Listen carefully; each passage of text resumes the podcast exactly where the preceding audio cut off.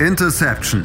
Touchdown. Der Football Talk auf meinsportpodcast.de. Hallo und herzlich willkommen zu einer neuen Ausgabe von Interception, eurem Football Talk auf meinsportpodcast.de. Mein Name ist Sebastian Müller und wir wollen uns heute mit den Ergebnissen von Woche 11 beschäftigen. Einer Woche, die mal wieder ja, überraschende Wendungen bereitgehalten hat. Viele Thematiken, über die wir natürlich sprechen wollen, die wir uns genau mal mit anschauen wollen. Ein Quarterback, der jetzt ziemlich zurückkommt, wo wir mal gucken wollen, okay, wird das letzte Team geschlagen, aber natürlich auch mit den Top-Teams und einer überraschenden Pleite für die Vikings, oder überraschend deutlichen Pleite vor allen Dingen. Äh, das machen wir hier natürlich nicht allein, sondern heute wieder einen Experten an meiner Seite, den lieben Brien Kamen. Hallo Brien. Moin. Ja, Brien, lass uns ähm, wie gewohnt so ein bisschen unser kleines äh, Roundup starten zum Auftakt unserer, unserer heutigen Folge. Ähm, ja, fangen wir an. Thursday Night Game. Die äh, Tennessee Titans gewinnen mit 27 zu 17 gegen die Green Bay Packers. Das verschlimmern natürlich deren Krise aktuell und man muss wirklich sagen, die Titans haben sich jetzt so ein bisschen ja, wieder nach oben gemausert. Nach einem schwierigen Start ähm, läuft jetzt gerade der Tross bei den Titans. Ja, und ich bin jedes Mal wieder überrascht, irgendwie, wenn die Titans wieder ein Spiel gewinnen, ähm, wo ich denke, wie haben sie das jetzt eigentlich schon wieder gemacht? Also Wahnsinn, die stehen bei 7 und 3. Vor der Saison hätte ich das echt nicht gedacht. Ähm, sie sind jetzt doch schon wieder auch recht klar die Nummer 1 in der AFC South. Und ähm, ja, sie spielen einfach ganz gut. Also es ist nicht mal so, dass man jetzt sagen will, ja, das Passing Game ist überragend oder das Rushing Game ist irgendwie überragend. Nee, es reicht immer alles so, gerade um gegen die Gegner zu gewinnen. Und ähm, so war es eben auch hier wieder gegen die Packers. So ein bisschen so dieses typische Tennessee-Game, viel Spielkontrolle, Running Game einigermaßen okay. Derrick Henry sieht wieder echt deutlich besser aus. Und ähm, das reicht dann eben, um die Spiele zu gewinnen. Und es ist halt ein Team, das echt gut gecoacht ist ähm, Tannehill macht jetzt wieder deutlich weniger Fehler, spielt echt grundsolide. Ähm, ja, die Receiver, na klar, AJ Brown fehlt dem Team, aber du hast halt genug Leute, die so ein bisschen das im Kollektiv nicht auffangen können, aber die vielleicht so ab und an mal das gar nicht schlecht machen. Jetzt war es wieder Traylon Burks mit über 100 Receiving Yards, der Rookie. Und es ist ein Team, das einfach echt nicht zu unterschätzen ist. Nee, definitiv nicht, weil es wirklich so dieser, dieser Fighting Spirit, glaube ich, das macht, glaube ich, Mike Vrabel so wie, kaum wie ein kaum anderer Trainer. Also was der da immer wieder hinbekommt, wie der sein Team motiviert, das, äh, ja, er und, glaube ich, äh, ähm, Dan Campbell, das sind, glaube ich, die zwei wirklich, die da viel über, über Leidenschaft, über Emotionen rankommen und ihr Team immer bestmöglich einstellen. Also von daher, das ist schon, äh, das ist immer sehr, sehr interessant zu sehen, wie es die Titans, obwohl da wirklich auch nicht alles gut ist, definitiv nicht. Ich meine, es haben es jetzt mal gut hinbekommen, dass man Trey und Burks da äh, mal gut in Szene gesetzt hat mit 111 Reception oder 111 Yards bei sieben Receptions. Also es war schon mal wirklich sehr gut von ihm, aber es ist wirklich so dieser Fighting Spirit, der diese Titans einfach so umgibt. Ja, fighten können auch die äh, Atlanta Falcons. Das war ein hartes Spiel, was sie geführt haben gegen die Chicago Bears. Am Ende gewinnen sie knapp mit 27 zu 24 und natürlich die Story der Partie ist Cordero Patterson, der hat den neunten Kickoff-Return seiner, seiner Karriere aufgestellt, damit den Rekord aufgestellt, den neuen Rekord aufgestellt in der NFL-Geschichte und äh, damit natürlich auch dazu beigetragen beigetragen, dass man hier ja das Spiel gewinnen konnte, dass man den äh, Sieg, Siegeszug der Bears unterbrochen hat.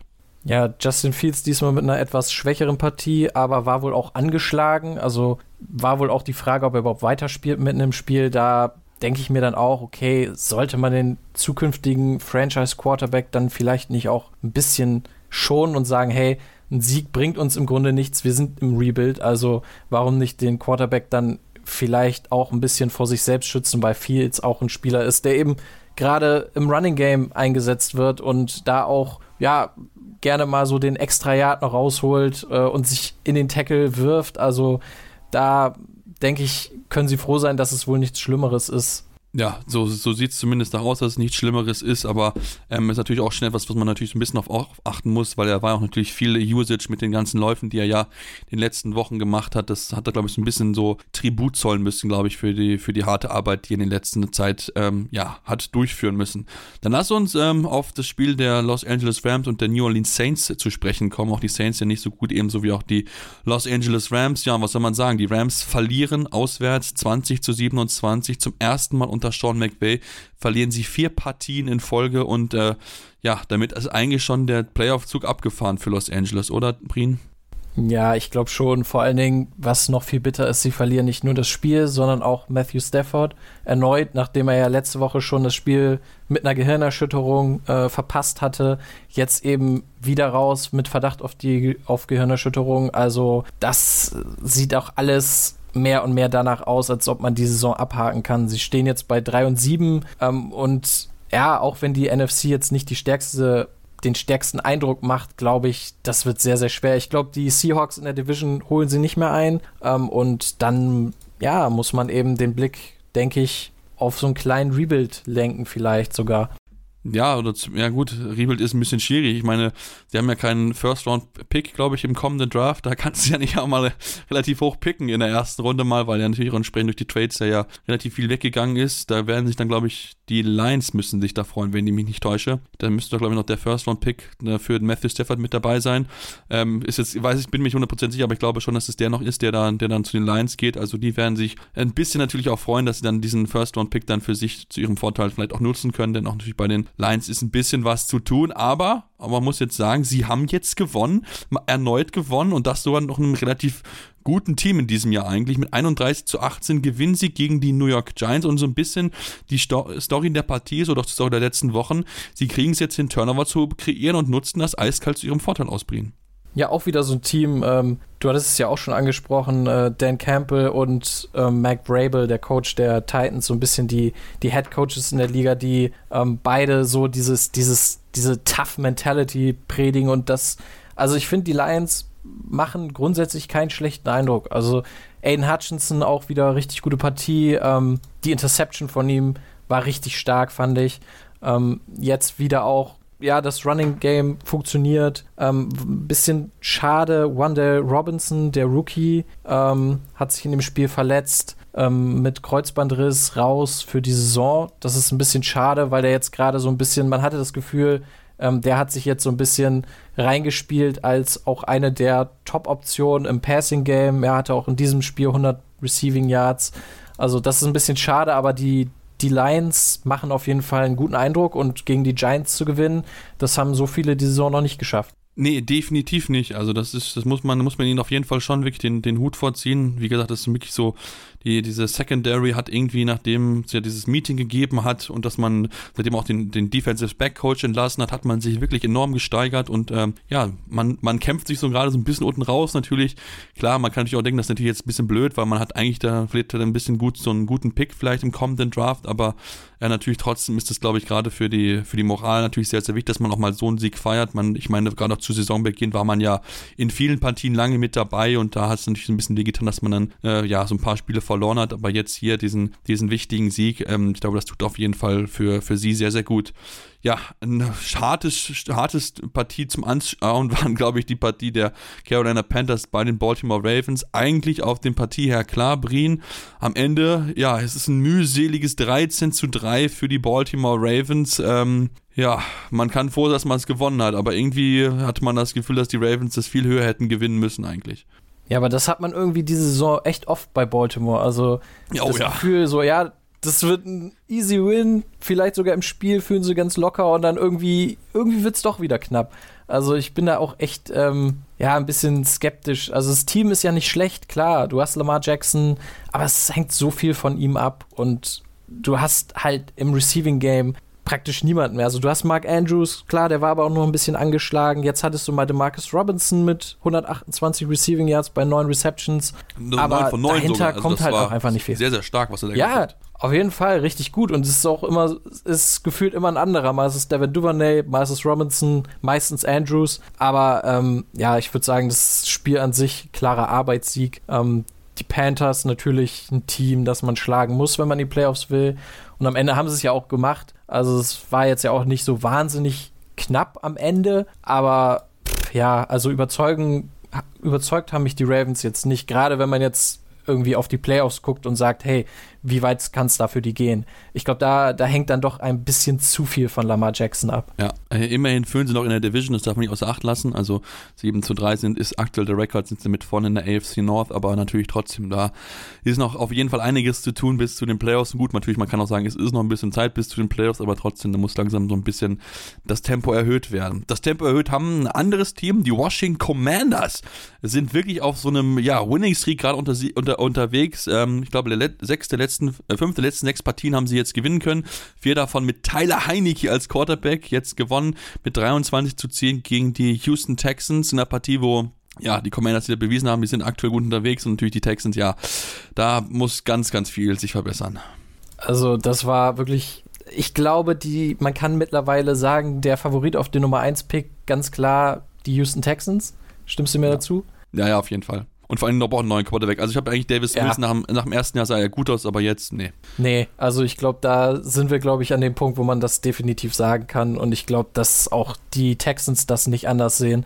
Äh, was man in diesem Spiel sagen muss, natürlich, ähm, Washingtons Front extrem stark gegen den Lauf. Also am Ende Damian Pierce 10 Carries für 8 Yards. Das ist schon beeindruckend wenig. Der hat ja jetzt so ein paar Teams auch richtig über den Haufen gelaufen. Ähm, ja, am Ende solider Sieg gegen Team, gegen das man gewinnen muss, aus Sicht der Commanders. Äh, Tyler Heinecke, ich bin immer noch nicht überzeugt von ihm. Ich finde, dass er doch sehr auch von den Umständen lebt. Wobei man ihm zugutehalten muss, er gewinnt halt die Spiele im Gegensatz zu Carson Wentz. Also ich verstehe schon, warum sie da bei ihm jetzt bleiben wollen, auch für die Zukunft als Starter. Aber ähm, ja, so, so überzeugen, also wirklich überzeugen, tut es mich jetzt auch nicht. Ähm, ja, du, bin ich absolut bei dir. Also, ähm, ich, ich weiß auch nicht so ganz, was ich mit Tyler Heinecke machen soll. Wie gesagt, das ist, das ist eine schöne Geschichte und so weiter und er schafft es immer wieder so ein bisschen so, so Siege einzuhören, aber so die langfristige Lösung ist da für mich nicht. Ich glaube, ich glaube, bei, wobei bei Adrian war es, glaube ich, bei seinem Mid-Season Quarterback Ranking. Er hat da geschrieben, das ist so ein, ja, so ein High-End-Backup eigentlich, den du mal reinhauen kannst, wenn ein Quarterback verletzt ist. Das ist er auch natürlich auf jeden Fall, aber so die langfristige Lösung auf der Position ist er einfach nicht. Ich glaube, das müssen wir so ganz, ganz klar sagen. Ich meine, das funktioniert jetzt ganz gut. Man teilt so ein bisschen die Snaps auf auf Running Back mit, äh, mit Antonio Gibson und natürlich mit äh, Brian Robinson. Terry McLaurin hat äh, so ein bisschen jetzt wieder auch seine Form gefunden. Also da funktioniert es dann schon mit der starken Defense jetzt natürlich auch gepaart.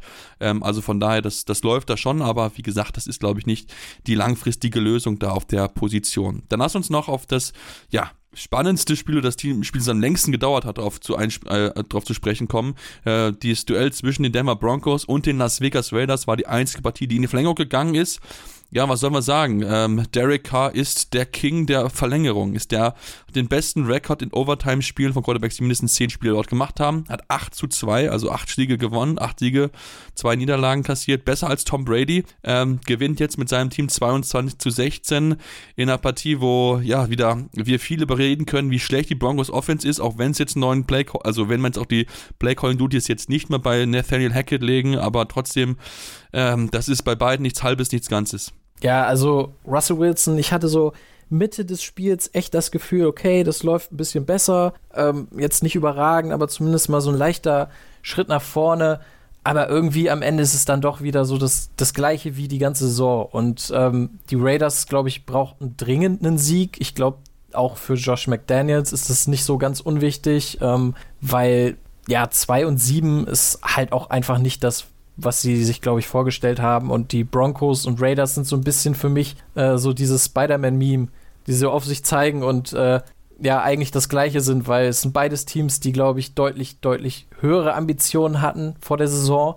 Und äh, ja, Stand jetzt muss man ganz klar sagen, Playoffs, glaube ich, für beide Teams doch in weiter Ferne.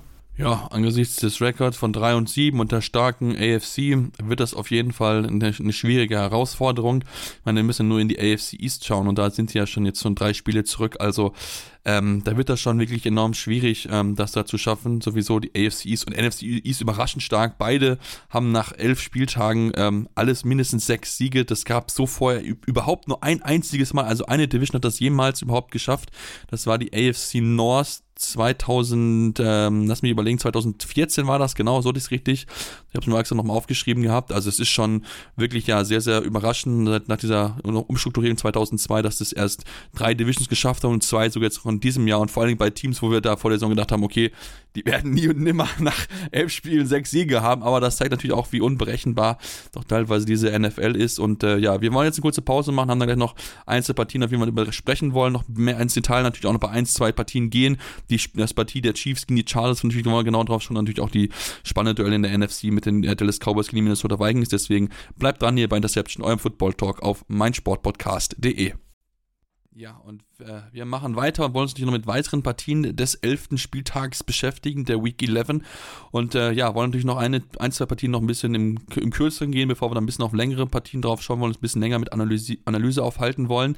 Lass uns mit der, der Partie der Cincinnati Bengals und den Pittsburgh Steelers beschäftigen, Brien. Ähm, 37 zu 30 heißt es am Ende für die Bengals, die in Pittsburgh gewinnen. Eigentlich standesgemäß, aber ich war dennoch überrascht, wie gut eigentlich die Steelers mitgehalten haben über den Verlauf der Partie.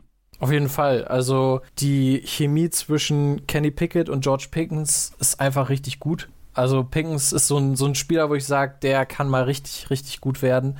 Ähm, und auch die, das Running Game diesmal überraschend gut. Najee Harris ähm, natürlich äh, mit zwei Rushing Touchdowns. Ähm, das ist natürlich schon überraschend. Also insgesamt denke ich die Pittsburgh Steelers besser als man dachte.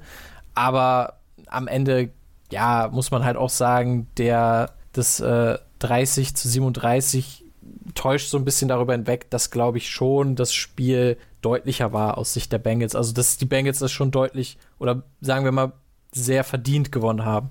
Ja, also die Passing Offense tatsächlich jetzt auch ohne Jamar Chase immer noch ähm, mittlerweile funktioniert deutlich besser. Ähm, T. Higgins auch jetzt immer mehr, immer besser eingesetzt. Ja, Joe Mixon natürlich in dem Spiel raus mit einer Gehirnerschütterung, aber auch Samaji Piran, der Backup, hat es richtig gut gemacht, sogar drei, drei, Touchdowns erzielt am Ende. Also von daher denke ich, ja, das Ergebnis ein bisschen knapper als das Spiel, aber nichtsdestotrotz die Steelers mit einer guten Leistung. Ja, definitiv. Und die meisten Punkte, also zum ersten Mal seit Woche 10 2020 haben sie 30 Punkte mal wieder geknackt. Also das zeigt auch wirklich, wie, wie, wie schwer sich auch offensiv in den letzten zwei Jahren getan haben. Übrigens damals auch gegen die Cincinnati Bengals. Damals haben sie 36-10 noch gewonnen, aber das waren, wie gesagt, noch andere Zeiten. Aber ja, immerhin. Also man hat mal 30 Punkte erzielt. Man hat mal wirklich was hinbekommen und ähm, das sollte Hoffnung machen, auch wenn es natürlich am Ende 37 zu viel sind, klar. Aber ähm, ich denke trotzdem, dass man vielleicht zumindest versucht, offensiv ein bisschen was Positives mitzunehmen äh, in der Saison, wo sie ja sowieso so ein bisschen im Umbruch sind. Aktuell ja nur drei Siege nach, nach elf Partien oder nach zehn Partien, die sie absolviert haben. Also von daher ist nicht viel Positives, aber zumindest mal 30 Punkte geknackt mal wieder. Ich denke, das kann man auf jeden Fall als positiven Aspekt aus dieser Partie mitnehmen. Dann lass uns Brien auf, ähm, ja, auf ein spannendes Spiel zu sprechen kommen oder zumindest eins mit Spannung erwartetes Spiel zu sprechen kommen. Die Buffalo Bills gegen die äh, Cleveland Browns. Am Ende gewinnen die Bills mit 31 zu 23 und es war so ein bisschen okay, was macht Josh Allen diesmal? Die letzten zwei Partien, die er gehabt hat, die waren echt nicht gut. Ähm, ja, ich würde sagen, er hat sich verbessert. Es ist noch nicht ganz fehlerfrei auf jeden Fall. Da ähm, muss er auf jeden Fall noch, noch äh, gucken, dass er da ja konstanter wird und einfach diese Fehler, die er immer noch in seinem Spiel hat, möglichst abstellt, weil das kann natürlich dann gerade in der Postseason äh, sehr, sehr kostbar sein. Ja, genau. War halt ein solides Spiel, wo man sagt, okay, er hat nicht, er hat keinen wirklichen Fehler gemacht, aber jetzt auch nicht ja, das Spiel extrem an sich gerissen und, und den Gegner komplett dominiert. Also ich würde sogar sagen, dass Jacoby Brissett vielleicht sogar die bessere Leistung gezeigt hat von den beiden Quarterbacks in diesem Spiel. Ähm, aber letztendlich sind die Bills halt einfach das bessere Team. Und ich glaube, das haben sie halt schon gezeigt. Was ich ganz interessant fand, ähm, ich glaube, kurz vor der Pause war es, ähm, da hat der Head Coach Sean McDermott von den Bills ähm, mal sich Stephon Dix so ein bisschen zur Brust genommen, lange Diskussion geführt. Würde jetzt nicht sagen, dass sie gestritten haben oder so, aber er hat ihm da doch ein bisschen was erzählt. Äh, und das scheint echt gut gewesen zu sein. Also direkt danach war ja praktisch der, der Touchdown ähm, von Dix. Also vorher hat er, glaube ich, keine einzige, kein einziges Target. Äh, und danach dann am Ende äh, vier Receptions für 48 Yards und Touchdown. Also was auch immer er ihm da gesagt hat, das hat auf jeden Fall sehr gut funktioniert.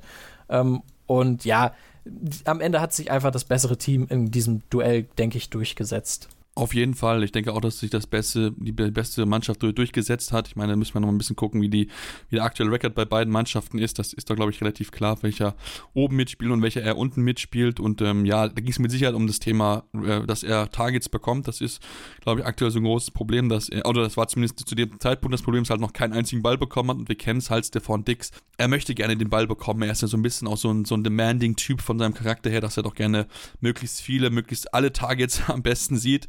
Ähm, aber in diesem Fall, äh, ja, hat es halt nur noch nicht so viel bekommen. Deswegen, ja, ähm, am Ende ist es egal, man gewinnt. Ähm, natürlich jetzt, wenn wir drauf schauen, auf die Cleveland Browns, 3 und 7, ähm, die, die, die Cincinnati Bengals haben drei Siege mehr als man selbst. Ähm, ja, das muss man sich jetzt steigern. Jetzt kommt ja wahrscheinlich jetzt in der nächsten Partie dann auch Deshaun Watson zurück nach seiner Sperre. Das wäre natürlich dann aus Sicht der Browns, ähm, ja, es ist natürlich jetzt mal gucken, was man auch daraus machen kann, weil das wird schon sehr, sehr schwierig, noch in die Playoffs reinzukommen. Ja, nächste Woche spielen sie dann zu Hause gegen Tampa Bay. Ist jetzt auch nicht so das leichteste Spiel, wenn man jetzt sagt, okay, wie lange hat Deshaun Watson kein NFL-Spiel mehr gespielt? Ja, und dann das er als erstes Spiel direkt Tampa Bay. Also die haben ja jetzt auch keine ganz so schlechte Defense. Ähm, von daher bin ich da mal sehr gespannt. Was man natürlich sagen muss, es wird wahrscheinlich auch viel auf Watson ankommen, weil wenn Tampa Bay 1 kann, dann ist es den Lauf stoppen. Und das haben wir ja auch jetzt hier gegen die Bills gesehen. Ja, am Ende Nick Chubb 1,4 Yards per Carry. Das ist halt einfach viel zu wenig. Und das ist halt so ein Team. Die Browns sind halt ein Team, das kommt halt übers Run Game und dann kommt eben das Passing Game so ein bisschen, ja, bringt vielleicht was darüber hinaus, aber sie brauchen diese Baseline vom Running Game und ähm, die hatten sie in diesem Spiel nicht und ich bin gespannt, wie das dann im nächsten Spiel ist, ob Deshaun Watson dann wirklich der Quarterback ist, der sagt, okay, mit dem sie sagen können, okay, auch wenn wir nicht den Ball laufen können, können wir trotzdem die Spiele eben durch unsere Passing Offense gewinnen.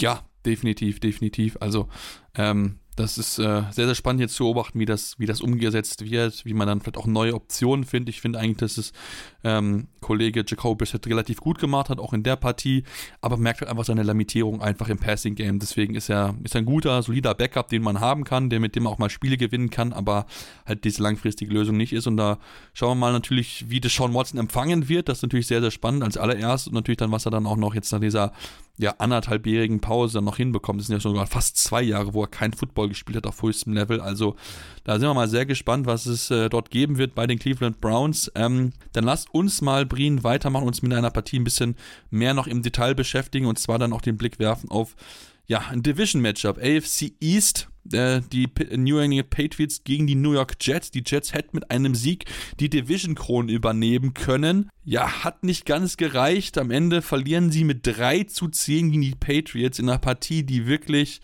ja, vor allen Dingen die schwache Offensive der Jets weggeworfen hat. Man hatte 10 Punts, nur 9 Completions hatte äh, Zach Wilson. Ich glaube, das sagt relativ viel über diese Partie aus. Ja, also mein erster Takeaway von diesem Spiel ist auf jeden Fall, ähm, die Jets sind auf jeden Fall verflucht. Sie können die Patriots einfach nicht schlagen. Ja. also, das sind jetzt schon 14 Spiele in Folge, die die Patriots immer gewonnen haben. Also unglaublich. Das war auch vor allem im, im, Let im letzten Spiel, wo sie ja die deutlich bessere Mannschaft gewesen ja. sind, aber trotzdem verkackt haben. Es ist einfach unfassbar. Und hier war es ja auch wieder, also man war ja eigentlich gleich auf. Und dann kurz vor Ende des Spiels ein 84 Yards Punt Return zum Touchdown. Übrigens der erste Punt Return Touchdown in dieser Saison. Also ich, ich habe ich hab da gesessen und das Spiel gesehen und ich war einfach fassungslos, weil ich dachte, okay, hau das Ding doch einfach ins Aus. Ist ja jetzt nicht so, als ob die Patriots Offense so wahnsinnig erfolgreich war, wo man dachte, okay, die, ja, die äh, machen jetzt hier noch Punkte in den letzten, was weiß ich, 20 Sekunden oder so. Und es ist halt einfach, also die Jets sind einfach ein Team, das wahnsinnig traurig anzusehen ist, weil mittlerweile die Defense ist ja wirklich Spiel um Spiel richtig, richtig stark. Äh, wieder kein Touchdown zugelassen, beziehungsweise kein Offensiv-Touchdown zugelassen. Ja, der Punt-Return ja dann in den Special Teams. Ähm, aber ja, also wenn du, wenn dein Starting Quarterback neun Completions im Spiel hat, du aber zehnmal puntest, dann weißt du, dass da irgendwas nicht stimmen kann. Stimmen kann. Und ähm, ich muss ganz ehrlich sagen, die Offense mit Joe Flacco hat tatsächlich, ehrlich gesagt, besser ausgesehen, oder? Wie siehst du das? Eine gute Frage. Äh, ich weiß, also schon teilweise schon so ein bisschen.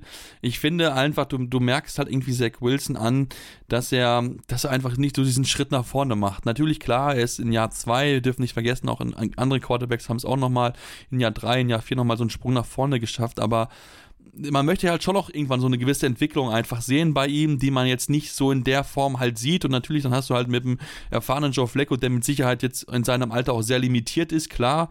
Aber da ist halt schon so, er, er macht weniger Fehler, er ist auch so ein bisschen so ein Routinier, der so ein Team auch so ein bisschen eher Sicherheit vielleicht auch gibt, wo dann auch in die Offensive Line sich dann auch nicht so viele Gedanken machen muss. Das ist dann auch ein bisschen, bisschen einfacher, aber ja, also das ist, ähm, ja, es, mir fällt da auch nicht so viel ein. Ich meine, es ist irgendwie, es ist so nichts, nichts, nichts Halbes, nichts Ganzes, was in der Offensive halt zustande kommt. Ich habe es ja gesagt, neun, neun Completions nur bei 22 Pass-Attempts, 77 Yards, hat vier Sacks einstecken müssen. Natürlich in der Offensive Line, die auch durchaus wackelig ist. Das möchte ich jetzt nicht außer Acht lassen. Da gab es hier auch von einigen anderen Verletzungen mit sicher so ein bisschen so ein Shake-up, wo so ein bisschen diese Routine so ein bisschen abhanden gekommen ist. Aber trotzdem, also ähm, irgendwie so ein bisschen mehr habe ich mir erwartet. Man kann natürlich aber auch sagen, okay, das sind halt die Patriots, gegen die Patriots verlieren sie halt immer. Ja, klar. gegen die, äh, aber äh, trotzdem, ich also, meine, offensiv muss es besser werden. Ich will da jetzt auch nicht komplett raufhauen auf Zach Wilson, aber was mir halt schon auffällt, es sind halt diese, diese Pässe, die er immer wieder drin hat, die einfach komplett zum Gegner gehen. Es war ja jetzt auch wieder, ähm, da hat er dann auch teilweise noch Glück, dass es dann eben keine Deception gab. Nicht diesen einen Ball über die Mitte ähm, komplett zum Gegner wird dann gedroppt vom Verteidiger. Ähm, und das sind halt so Bälle, die ich immer wieder sehe. Und was, was, das ist halt das, was ich bei Wilson so schwierig finde. Dass man sieht zwar immer noch teilweise, ja, okay, hier sieht man das Potenzial aufblitzen, aber er macht halt immer noch die gleichen Fehler, die er letzte Saison gemacht hat. Und das ist so ein Ding, wo ich sage, okay, da sieht man halt so gar keinen Fortschritt. Während aber das Team um ihn rum eigentlich immer besser wird. So, ja, auch das Receiving Core ist ja eigentlich gar nicht so schlecht. Also Elijah Moore eigentlich ein grundsolider Slot-Receiver. Garrett Wilson hat auch diese Saison schon ein paar richtig, richtig gute Ansätze gezeigt. Ähm, jetzt war es ein Denzel Mims, der hier der Leading Receiver war, auch wenn es jetzt nur zwei Receptions für 35 Yards waren, aber hatte immerhin sechs Targets. Also da ist ja durchaus Potenzial, ja. Und auch wenn du jetzt sagst, okay, Brees Hall hat sich verletzt, der war nun mal so diese, dieser ja, Nummer 1 Running Back, der halt wirklich für Big Plays gesorgt hat, aber Michael Carter und James Robinson sind jetzt auch nicht so schlecht. Also eigentlich sollte das Team besser sein offensiv. Ja, und es ist jetzt ja auch nicht so, dass es nur gegen die Patriots war, sondern die letzten Wochen haben wir das immer mal wieder gesehen, ähm, dass sie dann teilweise die Spiele vielleicht noch gewonnen haben durch die Defense. Aber du kannst halt auf Dauer dich nicht darauf verlassen. Und da, also die Jets sind an einem Punkt, wo man sich zumindest mal Gedanken machen sollte über den Quarterback, glaube ich. Ja, und ähm, ich meine natürlich klar, jetzt bist du mit 6 und 4 so relativ gut da. Das kann natürlich dann für den nächsten, also jetzt für den kommenden Draft ein bisschen schwierig da werden, sich da ja, einen guten zu holen, wenn man natürlich relativ spät erst picken wird. Deswegen kann man nur mit dem Uptrade arbeiten. Ob die natürlich in so einer Lage sind, schon über ein Uptrade nachzudenken, vom ähm, Roster her war ich noch so ein bisschen zu bezweifeln. Hängt natürlich auch ein bisschen von der Free Agency ab und so weiter. Aber ähm, ja, da muss man sich auf jeden Fall Gedanken machen. Ähm, beziehungsweise vielleicht gibt man ihm noch ein bisschen Zeit für, für ein Jahr drei und holt dann irgendwie einen starken Backup. Keine Ahnung, muss man überlegen, was man da vielleicht dann noch macht. Also da gibt es hier noch Optionen, vielleicht die dann auf dem Markt sein könnten, ne? je nachdem, was mit vielleicht Taylor Heineke oder so beispielsweise passiert. Also schauen wir mal, ähm, ja, wie sie, wie es für die Jets dort auf jeden Fall weitergeht. Lass uns dann auf jeden Fall, ich wollte noch auf jeden Fall erwähnt haben, dieser äh, Punt Return Touchdown war ja sowieso der zweitspäteste überhaupt in der NFL-Geschichte. Ich glaube, es hat nur ähm, Deshaun Jackson mal äh, mit, der, mit auslaufender Uhr nochmal einen Punt Return Touchdown gemacht, um den Sieg noch hinzuholen. Also schon sehr, sehr überraschend. Und das ist zudem das erste Spiel seit mindestens 40 Jahren, wo ein Special Teams oder Defensive Touchdown der erste Touchdown der Partie ist und dazu noch in der letzten Minute erzielt wurde. Also das spricht dafür, wie, wie verrückt diese Partie gewesen ist, die sowas von dominiert wurde von, von beiden Defensiven. Das dürfen wir nicht außer Acht lassen. Ne? Auf der einen Seite natürlich die starke Jets-Defense, aber auch die Patriots Defense, wo sich vor allen Dingen ja Matt Judon immer mehr in den Vordergrund spielt, hat jetzt 13,5 Sacks schon, ähm, hat wieder äh, wieder anderthalb gesammelt, zwei Quarterbacks Hits, also der hat wirklich äh, nochmal bei den bei den Patriots nochmal seine Karriere nochmal richtig aufleben lassen und ähm, ja sogar macht sie so ein bisschen, schickt sie ein bisschen an den Patriots äh, Sack-Rekord einzustellen. Ja, auf jeden genau. Fall. Also die Defense war auch überragend, das muss man echt nochmal ganz klar erwähnen. Ähm, wobei man sagen muss, die Patriots konnten ja den Ball sogar ganz gut bewegen. Also ähm, da waren ja auch noch zwei vergebene Field Goals von Nick Folk. Also Stimmt, ja. Ja, es war auf jeden Fall eine, eine, verrückte, eine irre Partie. Am Ende stehen jetzt beide mit sechs Siegen da und deswegen habe ich jetzt schon angekündigt, das ist äh, damit die zweite Division jemals oder einer der drei Divisions jemals, die es halt geschafft haben, nach elf Partien mit mindestens sechs Siegen dazustehen, jeder der Teams und da ist wirklich noch alles möglich. Also, wenn mir das vor der Saison einer gesagt hätte, dass es hier ein Vierkampf um den, um den Division-Krone geht, dann hätte ihn wahrscheinlich den Vogel gezeigt. Aber so sieht's aus. Wir machen jetzt eine Pause, kommen dann gleich zurück, werden natürlich noch über Teams sprechen, die auch äh, in einem verrückten Kampf noch um die Playoffs sind, auch noch, noch ein paar, nicht so ganz, zumindest um die Vision-Krone, aber zumindest dahinter ist es auf jeden Fall sehr, sehr brisant. Deswegen bleibt dran hier bei Interception, eurem Football Talk auf meinsportpodcast.de. Vernimmt sich, was man will. Dann wilde Gerüchte entstanden. Fast nichts davon stimmt. Tatort Sport. Wenn Sporthelden zu Tätern oder Opfern werden, ermittelt Malte Asmus auf meinsportpodcast.de. Folge dem True Crime Podcast, denn manchmal ist Sport tatsächlich Mord. Nicht nur für Sportfans.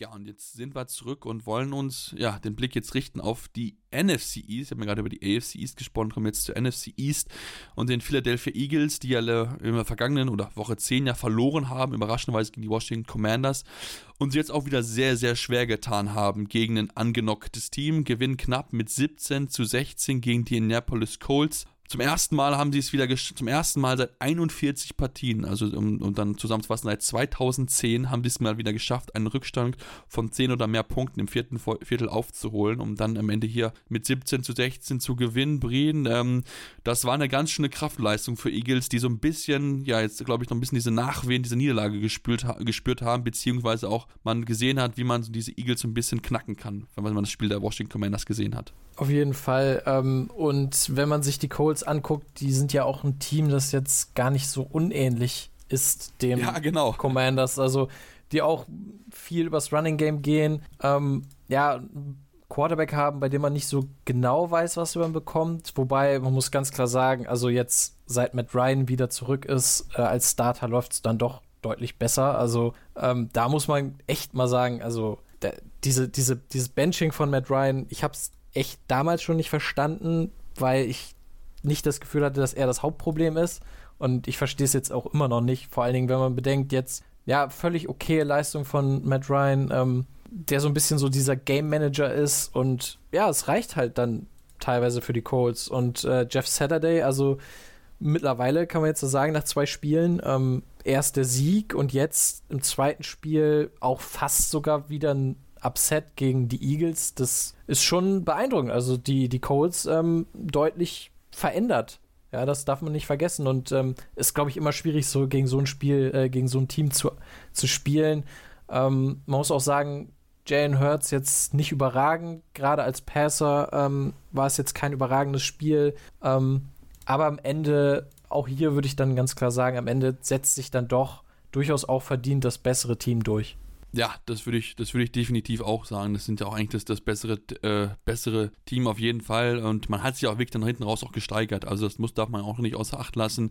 Natürlich, glaube man hat auch so ein bisschen gemerkt, dass man, dass einfach diese, diese Auswahl von Dallas Goddard, das können die nicht mal eben so kompensieren bei den, äh, bei den Philadelphia Eagles. Dafür war er erstmal natürlich eine zu wichtige Rolle eingenommen in der im Passing Game und natürlich aber auch im Run Game, wo als Blocker gute Arbeit geleistet hat, wo man jetzt natürlich sich ein bisschen gucken muss, okay, was machen halt die Backups, was macht ein Jack Stall, der da als äh, erster Mann natürlich danach erstmal kommt ähm, und da muss man so ein bisschen, ja, Möglichkeiten finden, wie man dann ein bisschen das Ganze umbaut.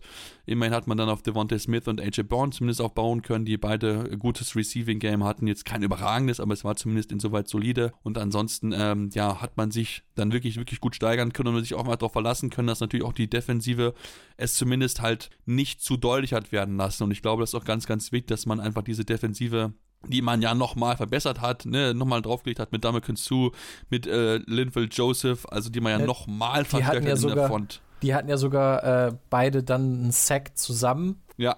Also es war auch ein ganz witziges Play, weil da so die beiden gerade diese Woche unterschrieben, spielen gegen die Colts und direkt zusammen Sack, das war schon ganz lustig. Also nicht ganz so schlecht, die Defensive Line der äh, Philadelphia Eagles und auch echt nochmal deutlich verstärkt. Das muss man echt nochmal sagen. Also so die Breite ist es jetzt. Ja? Also es ist ein Team, das sich echt auch darauf verlassen kann, dass die Defense auch mal solche Spiele eben, wie du es auch schon gesagt hast, eng hält und dann ist die Offense eben gut genug, auch Jalen Hurts, gerade auch eben im Running Game, ist er immer wieder gefährlich und so war es ja auch am Ende dann äh, der Rushing Touchdown, äh, der ihnen die Führung gegeben hat. Ja, da hat man dann eben wieder gesehen, wie viel Qualität in dem Team ste steckt. Ja, definitiv. Also das hat man da wirklich immer eiskalt, eiskalt gesehen, wie, wie viel, also man, du musst überlegen, die haben ja nochmal danach gelegt. Also das ist auch wirklich, wo sie sagen, okay, dieses, sie sind halt bereit, diese, diesen, diesen Weg zu gehen, dafür alles zu investieren und dass es in diesem Jahr halt klappt. Und äh, ich denke, sie haben sich da, ich glaube, dieser Sieg tut dann nochmal auch gut für die Moral, einfach auch zu beweisen, okay, wir können auch, wenn es vielleicht auch mal nicht läuft, auch mal so, ein,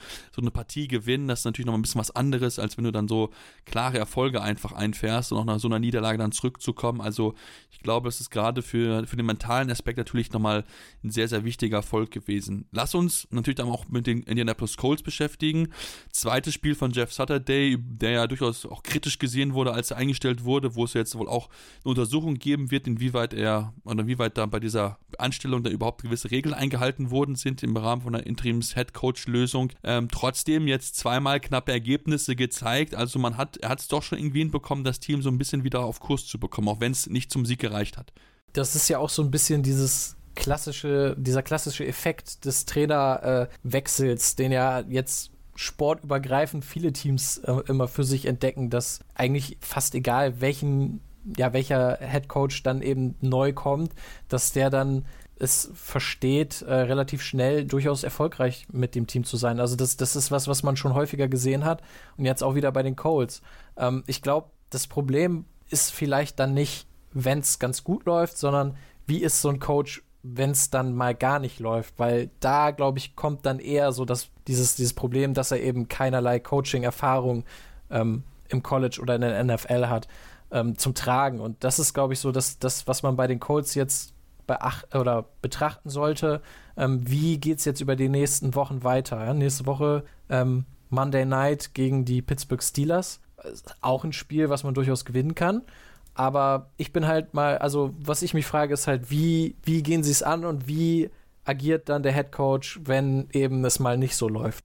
Genau, das ist, ähm, das ist natürlich auch etwas, wo man dann natürlich dann auch einfach genau das dort sehen wird, inwieweit er dann mit so, ja, mal Rückschlägen klarkommt und so weiter, wo es dann wirklich nochmal ein bisschen spannender wird. Ähm, mal immerhin, Jonathan Taylor bekommt jetzt viel häufiger wieder den Ball, sein Average 3,8 ist mit Sicherheit ausbaufähig, wo ich es einfach sagen muss. Also da ist auch mit Sicherheit die Offensive Line noch gefordert, die noch nicht so diese Konstanz hat jetzt der letzten Jahre. Ansonsten Michael Pittman Jr. mit sechs Receptions für 75 Yards, äh, Perez Campbell fünf Receptions, 67 Yards. Also das ist alles in Ordnung, das ist solide, das ist halt aber nicht dieser, dieser Ausreißer, den man mal braucht einfach. Ich glaube, da muss er, glaube ich, noch mehr dafür sorgen, dass dann wirklich mal so ein, so ein Outbreaker-Game von den Jungs mal kommt, die dann auch möglichst dann konstanter dann einfach zu sehen, dass dann halt einzelne Spieler es dann schaffen, die 100 Mark besonders zu knacken in der Offensive. Genau, das würde ich auch sagen. Äh, zum Beispiel letzte Woche hatte man es ja auch so. Dann hattest du vielleicht mal Matt Ryan Run über irgendwie 20, 30 Yards, was man ja eigentlich jetzt gar nicht so von ihm kennt. Aber die Colts brauchen halt immer so ein bisschen dieses Überraschungselement und diese, dieses, sie brauchen halt irgendwie überraschende Plays, mit denen sie eben viele Yards überbrücken können. So, das ist, das ist das Ding, was sie halt in der Offense brauchen. Ähm, sie versuchen es halt immer über Jonathan Taylor. Der hatte ja auch letzte Woche ein richtig gutes Spiel, diese Woche halt auch okay. Ähm, aber ja, ich, es ist halt gegen die absoluten Top-Teams reicht es dann vielleicht nicht ganz. Genau, und ich meine, das ist auch nichts Schlimmes, dann zeigt es einfach nur, dass du halt nicht das Top-Team bist, was du halt gerne sein willst. Und dann, äh, wenn wir uns gucken, aktuell natürlich bei 4, 6 und 1 da. Mit sind sie immerhin zwar noch vor den Jacksonville Jaguars, ähm, sind auch noch im Kampf um so einen Playoff-Platz. Wird natürlich nicht einfach, klar, das darf man auch nicht außer Acht lassen, aber zumindest sind sie noch in der Nähe. Ob das wirklich dann reichen wird, ich wage es noch mal ein bisschen zu bezweifeln, bin ich ganz, ganz ehrlich. Ähm, aber gut, wir werden wir werden sehen, wie sie das hinbekommen jetzt in den kommenden Wochen ob sie es da, da schaffen, sich so ein bisschen dann noch ein bisschen mehr rauszustimmen, ob sie dann wirklich dann nochmal so eine Siegesserie starten können. Ich habe noch so ein bisschen meine Zweifel, aber gut, wir werden es sehen. Ich meine, die Gegner sind auch nicht einfach. Jetzt bei den Raiders, äh, beziehungsweise jetzt bei daheim gegen Steelers geht noch, aber dann bei den Cowboys, dann bei den Vikings, dann daheim gegen die Chargers, dann bei den Giants, am Ende noch gegen die Texans daheim. Also, das ist ein schweres Restprogramm, was auf sie auf jeden Fall wartet. Ähm, dann lass uns direkt dann noch zu zwei Teams kommen, die ich gerade erwähnt habe. Dallas Cowboys gegen die Minnesota Vikings. Breen, das war auch eine Partie, die es stattgefunden hat. Ja, ich hatte gedacht, es wird eine pa spannende Partie. Ich wurde relativ enttäuscht. Die Partie, ähm, ja, war relativ schnell schon entschieden. Am Ende gewinnen die Dallas Cowboys mit 40 zu 3 bei den Vikings. Der höchste Erfolg, also der größte Punktunterschied, den sie auswärts jemals eingefahren haben, ihrer Franchise-Geschichte. Und die ist schon sehr, sehr lang. Ähm, ja, es war Cowboys von Beginn an bis zum Ende. Also absolute Dominanz. Und ich glaube, ich spreche dafür alle, wenn ich sage, das hatte so, glaube ich, kaum jemand erwartet. Die Vikings sind ja auch so ein Team, das es irgendwie immer schafft, die Spiele eng zu gestalten, auch wenn sie vielleicht hoch gewinnen sollten. Ähm, und vor allen Dingen nach dem Spiel letzte Woche gegen die Bills, ja, nach dem Sieg, ne, das war natürlich so ein absoluter Statement-Sieg, wo man sagt, okay, jetzt sind die Vikings endlich da angekommen im Kreis der absoluten Contender. Äh, und dann kommen die Cowboys und ja, überrollen die aber mal wirklich komplett. Also die Defensive Line, er hat wirklich, die Defensive Line der, der Cowboys hat ja gefühlt gemacht, was sie wollte. Ähm, es hat sich ja auch noch Christian Darisor verletzt im Spiel, der Left Tackle der Vikings mit einer oh, Gehirnerschütterung ja. rausgegangen. Und ich meine, also Micah Parsons alleine mit 10 Pressures, 2 Sacks, ein Forced Fumble. Also absolutes Monsterspiel. Und ähm, ja, es ist ja bei den Cowboys so, die haben ja nicht nur Micah Parsons, sondern die haben auch noch einen Dorrance Armstrong, die haben auch noch einen Demarcus Lawrence, ja, die haben Dante Fowler, die haben einfach so unglaublich viel Talent in der Defensive Line. Und wenn du dann wie die Vikings eine Offensive Line hast, die vielleicht okay ist, aber nicht überragend, und dann eben noch vielleicht der beste Spieler in der Offensive Line oder vielleicht der wichtigste Spieler mit dem Left Tackle dann raus muss, dann wird es halt echt schwer. Und äh, das war schon echt beeindruckend. Und auf der anderen Seite ähm, kann ich nur sagen, gib Tony Pollard mehr Touches. Tony Pollard ist besser als Ezekiel Elliott. Ich hoffe, die Cowboys werden das bald mal komplett verstehen, dass sie einfach mal Tony Pollard den Ball geben müssen und der macht daraus was. Ja, wenn wir uns den Average anschauen, spricht relative Bände. Ezekiel Elliott und dennoch Tony Pollard hatten beide 15 Carries.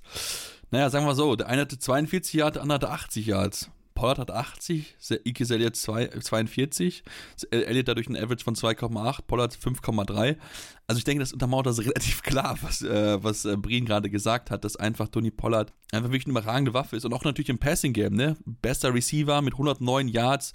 Ich habe Glück gehabt, dass ich ihn aufgestellt habe. Zwei Touchdowns nochmal gefangen. Also äh, ja, ich habe beide in, in meinem Fantasy Team und ich habe mich, ich entscheide mich immer häufiger für der Tony Pollard, weil der einfach wirklich konstanter einfach abliefert und du dich einfach auch darauf verlassen kannst, dass er halt auch im Receiving Game einfach auch eingebunden wird und das hat er wirklich, wie sehr sehr gut hinbekommen. Wirklich eine wirklich eine rundum gelungene Partie von von den Dallas Cowboys.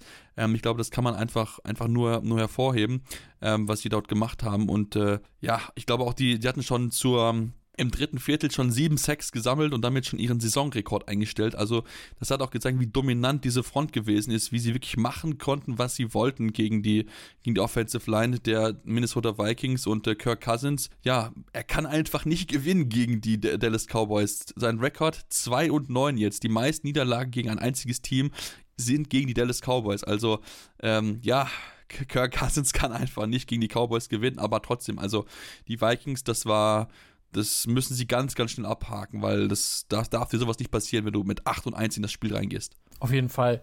Ähm, sie wollen eben als Contender gesehen werden und dann darfst du eben in so einem Spiel nicht untergehen. Ähm, jetzt im nächsten Spiel dann gegen die Patriots auch eine durchaus unangenehme Offense ähm, und insbesondere die Offensive Line. Ähm, die Patriots haben ja nun auch keinen schlechten Pass Rush. Wir hatten vorhin auch über Matthew Judon gesprochen und ja, wenn sie haben sogar, glaube ich, schon äh, Christian Derisor äh, für das nächste Spiel, ähm, weil es ja am Donnerstag ist, schon äh, als ausgeruled. Also der ist definitiv gegen die Patriots nicht dabei.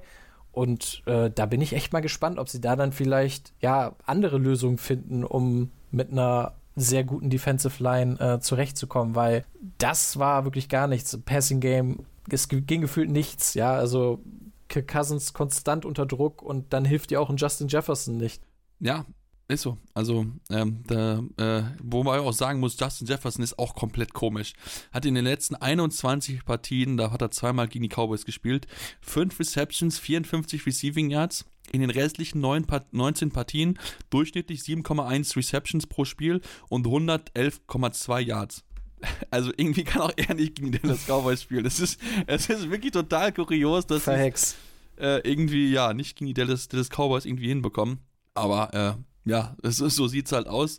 Ähm, es ist wirklich, ja, also wirklich sehr, sehr kurios. Und was halt auch noch irgendwie mit reinspielt, wenn du dir halt anguckst, die, Dallas, äh, die Minnesota Vikings haben eine negative Punktedifferenz von minus zwei.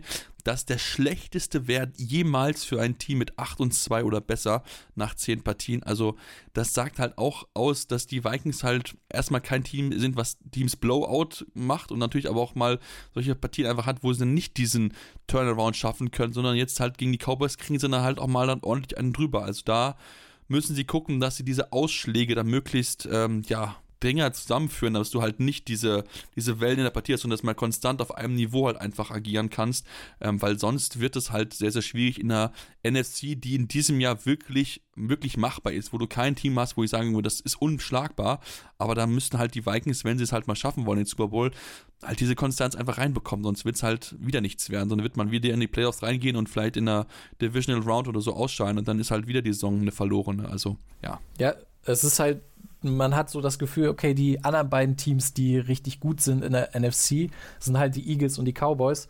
Und die haben halt beide eine richtig gute Defense und eine richtig gute Defensive Line. Und da ist dann so ein bisschen, okay, die sind beide eigentlich vom Matchup nicht so gut für die Vikings. Ähm, also da, da bin ich dann mal doch gespannt. Klar, aber andererseits, ne, so ein Ausreißer, das ist halt die NFL. In einer Woche gewinnst du gegen die Bills, ja, und in der anderen Woche hauen dich halt die Cowboys weg. Ähm, also von daher, da muss man auch einfach mal sagen, okay, abhaken, nächstes Spiel gewinnen und dann sieht es ja wieder gut aus, zumal sie ja auch in der NFC North schon vier Spiele vor Platz zwei sind. Also ich glaube, da sollte eigentlich nichts mehr äh, anbrennen. Auch wenn die Lions drei Siege in Folge, ja, die kommen noch, aber ähm, ich glaube, die Vikings werden sie doch nicht mehr vom Thron stoßen können. Wahrscheinlich nicht unbedingt, aber ähm, ja, wir werden sehen. Ich meine, es ist bisher in der, in der NFL ist irgendwie relativ viel möglich, aber ich denke, dass die Vikings da trotzdem relativ safe eigentlich aktuell oben stehen. Schauen wir mal, was dann die nächsten Wochen bereithalten. Wir machen jetzt kurze Pause, kommen gleich zurück, wollen nochmal über ein weiteres Partie sprechen. Deswegen bleibt dran hier bei Interception, eurem Football Talk auf meinsportpodcast.de. Wie baut man eine harmonische Beziehung zu seinem Hund auf? Puh, gar nicht so leicht. Und deshalb frage ich nach, wie es anderen Hundeeltern gelingt, beziehungsweise wie die daran arbeiten. Bei Iswas Dog reden wir dann drüber. Alle 14 Tage neu mit mir, Malte Asmus und unserer Expertin für eine harmonische Mensch-Hund-Beziehung, Melanie Lippisch. Iswas Dog mit Malte Asmus. Überall, wo es Podcasts gibt. Ja, und jetzt kommen wir zurück nochmal und bevor nur noch ein Spiel offen, wenn er genau mitgezählt hat, weiß auch, welches, um welches Partie es sich handelt und zwar die Los Angeles Chargers gegen die Kansas City Chiefs, der Duelle der, NF, der AFC, AFC West, so jetzt aber, jetzt im dritten Anlauf funktioniert es auch. Ähm, ja, was soll man sagen? Zwar knappes Spiel, am Ende verlieren die Chargers knapp mit 27 zu 30 in einer Partie, wo ja, lange viel möglich gewesen ist, aber am Ende sind halt die Chiefs dann, holen sich halt diesen Sieg dann doch und äh, beweisen Comeback-Qualitäten. Brien. Das ist halt Patrick Mahomes, ne? Dem darfst du halt einfach nicht so viel Zeit geben. Das ist, wir haben es früher immer bei Tom Brady gesagt, oh, das ist zu viel Zeit oder Aaron Rodgers und jetzt ist es halt Mahomes, ne? Also, was will man da noch sagen? Der ist halt einfach eine Maschine und ich glaube, mittlerweile ist er auch schon wieder fast der Favorit äh, auf den MVP, wenn man zumindest die Buchmacher fragt. Also, ja, es war natürlich ein Spiel, wo wir alle, also ich glaube, da kann ich für alle sprechen, da haben wir uns alle drauf gefreut. Ja, bei den Chargers wieder ähm, Keenan Allen und Mike Williams zurück, die beiden Top-Targets für Justin Herbert. Und ähm, ja, ich glaube, da konnte man von ausgehen, dass es ein sehr offensiv geprägtes Spiel wird. Ähm, auch wenn bei den Chiefs natürlich mit Nicole Hartman, der jetzt auf IR ist, und äh, Juju Smith-Schuster die vielleicht beiden besten Receiver, also zumindest Wide Receiver, gefehlt haben. Mm, aber bei den Chiefs hat man auch einfach das Gefühl, das macht gar keinen Unterschied, wer da rumläuft. Solange die Travis Kelsey haben, äh, da läuft das schon. Travis Kelsey und Patrick Mahomes, das reicht dann schon. Ähm, auch hier wieder Kelsey, sechs Receptions bei zehn Targets für 115 Yards, drei Touchdowns. Ähm, und es ist jetzt das zweite Mal in dieser Saison, dass er mindestens drei Touchdowns erzielt hat in einem Spiel.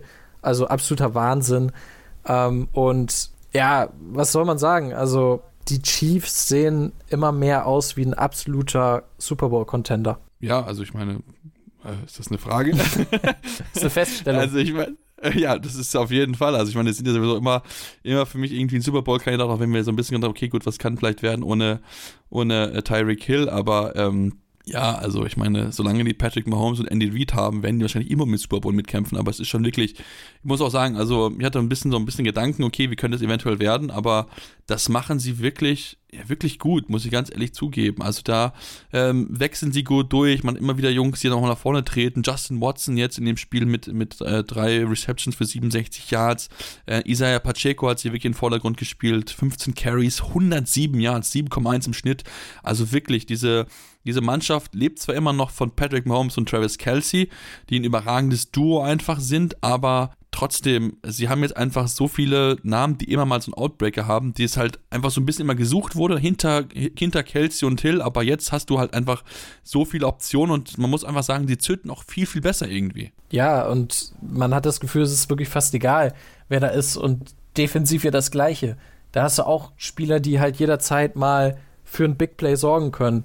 Und das ist halt einfach echt faszinierend, ähm, dass dieses Team einfach, ja, einfach richtig, richtig gut ist. Und das ist für mich auch so ein bisschen der Unterschied zu den Chargers, ähm, weil bei den Chargers merkst du halt, okay, wenn da ein, zwei Spieler oder Playmaker fehlen, dann, dann ist das plötzlich ein Team, was nicht mehr so gut funktioniert.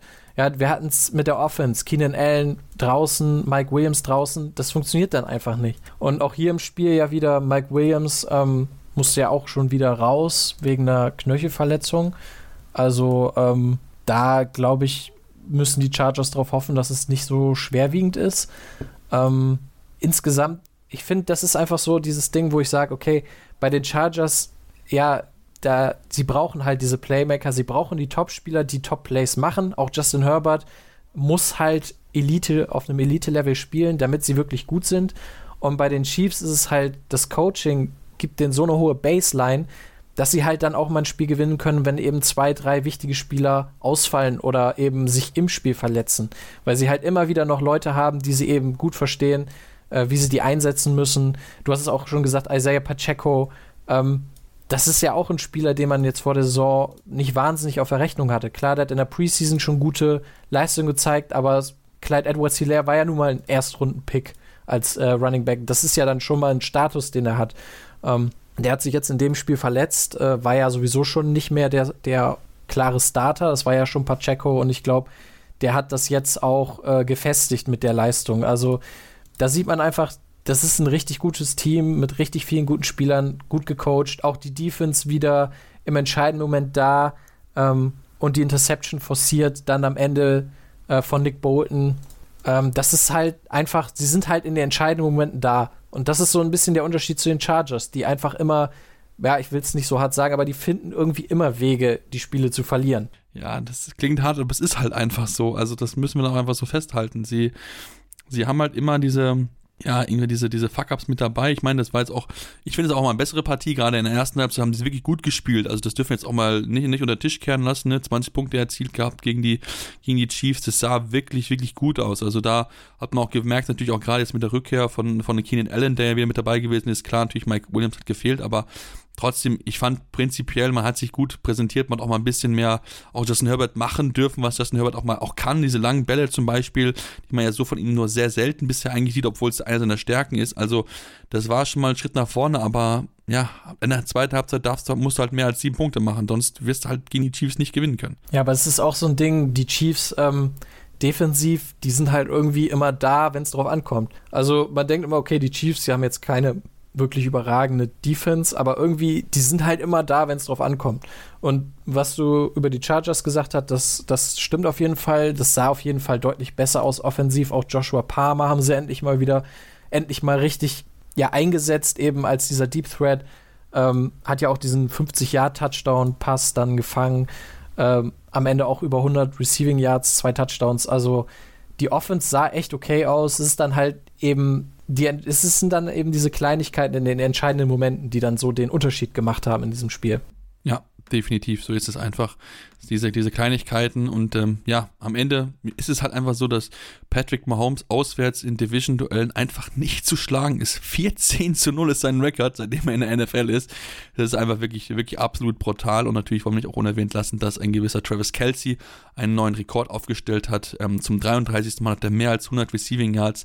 Damit hat er jetzt den alleinigen Rekord, hat damit den Rekord von äh, äh, ja, Rob Gronkowski gebrochen. Er hatte 32, also von da hat jetzt den Tiebreak aufgehoben und äh, ja, ist wirklich absolut un unglaublich, was die Chiefs hier Woche und Woche für Woche, Jahr für Jahr einfach zusammenstellen. Noch in diesem Jahr werden sie wieder eine ganz, ganz heiße Rolle mitspie äh, darum mitspielen, wenn es in Richtung Playoffs geht, wenn es Richtung, ähm, ja, Richtung, äh, Richtung Super Bowl gehen wird. Und ja, jetzt die heiße Phase beginnt ja jetzt so richtig diese Woche. Brien, wir haben, haben Thanksgiving Week in dieser Woche. Drei Partien sind die wir, die wir haben werden. Es fängt an mit Buffalo Bills gegen Detroit Lions dann die New York Giants gegen die äh, New York Giants bei den Dallas Cowboys und dann die New York Patriots bei den Minnesota Vikings. Spannende Partien auf jeden Fall, wo es natürlich auch richtig Richtung ähm, Playoff dann noch schon erste Entscheidungen geben könnte. Ne? Gerade Giants Cowboys, das ist mit auch so ein, so ein Tiebreaker-Duell, das sehr, sehr wichtig sein kann für beide Mannschaften, die aktuell beide bei 7-3 stehen. Und ja, man sagt immer, nach Thanksgiving geht es so richtig los. Und dann freuen wir uns ja dann drauf, was dann diese Teams dann direkt auf Thanksgiving dann zeigen. Denn ähm, jetzt darf man sich nichts mehr erlauben, wenn man im Kampf um den Playoffs eine möglichst gute Position einnehmen will. Ja, und was man auch sagen muss, ähm, fünf der sechs beteiligten Teams an Thanksgiving haben einen positiven Rekord. Das war jetzt auch nicht immer so in der Vergangenheit. Ja. Also ich kann mich da auch an teilweise Spiele erinnern. Äh, ich glaube einmal De Detroit Lions, ich glaube gegen Chicago Bears mit David Blau. Also das war dann schon deutlich schwerere Kost. Ähm, und ja, klar, die Lions natürlich mit äh, 4 und 6 jetzt kein Top-Team, aber die haben immerhin drei Spiele in Folge gewonnen. Also die sind jetzt auch kein Fallobst und ähm, die Bills zuletzt ja auch teilweise ein bisschen geschwächelt. Ähm, also von daher könnte ich mir vorstellen, dass es auch so ein Spiel wird, was vielleicht enger wird, als man es sich erwartet. Und vielleicht wird es ja auch so ein richtiges offensives Feuerwerk. Also die Lions sind ja eigentlich auch ein Team, das durchaus in der Lage ist, offensiv definitiv sehr viele Punkte zu machen und äh, die Bills ja sowieso. Ja, das sowieso. Ich denke, da machen wir uns gar keine Gedanken machen. Ähm, also von daher, das werden, glaube ich, richtig, richtig spannende Partien auf jeden Fall. Wir werden natürlich auch schauen können. Ne? Es ist ja noch relativ gute Zeiten ähm, im Vergleichsweise. Wir können ja zwei Partien fast durchgucken, eigentlich, wenn man ganz ehrlich ist. Schauen wir mal dann drauf, wie das natürlich dann ist und dann, wie es natürlich dann auch in den nächsten Wochen dann natürlich dann auch mit den anderen Partien losgeht. Wie gesagt, die Sean Watson-Rückkehr zum Beispiel. Also da, da gibt es mit Sicherheit das eine oder andere interessante Duell, wo wir natürlich genau drauf schauen werden, wo wir natürlich auch nächste Woche drüber reden werden. Deswegen solltet ihr unseren Podcast unbedingt abonnieren abonnieren bei dem Podcatcher eurer Wahl. Ähm, Spotify, iTunes dürft uns gerne eine Rezension noch hinterlassen, gerne 5 Sterne, aber gerne konstruktive Kritik, was können wir besser machen, woran können wir arbeiten. Ansonsten dürft ihr uns auch gerne schreiben und uns folgen auf den Social Media Kanälen eurer Wahl, Facebook, Twitter, Instagram mit dem Handle Interception FT findet ihr uns dort jeweils. Ja, und dann gibt es uns dann nächste Woche wieder hier bei Interception, eurem Football Talk auf meinsportpodcast.de. Interception. Touchdown. Der Football Talk auf meinsportpodcast.de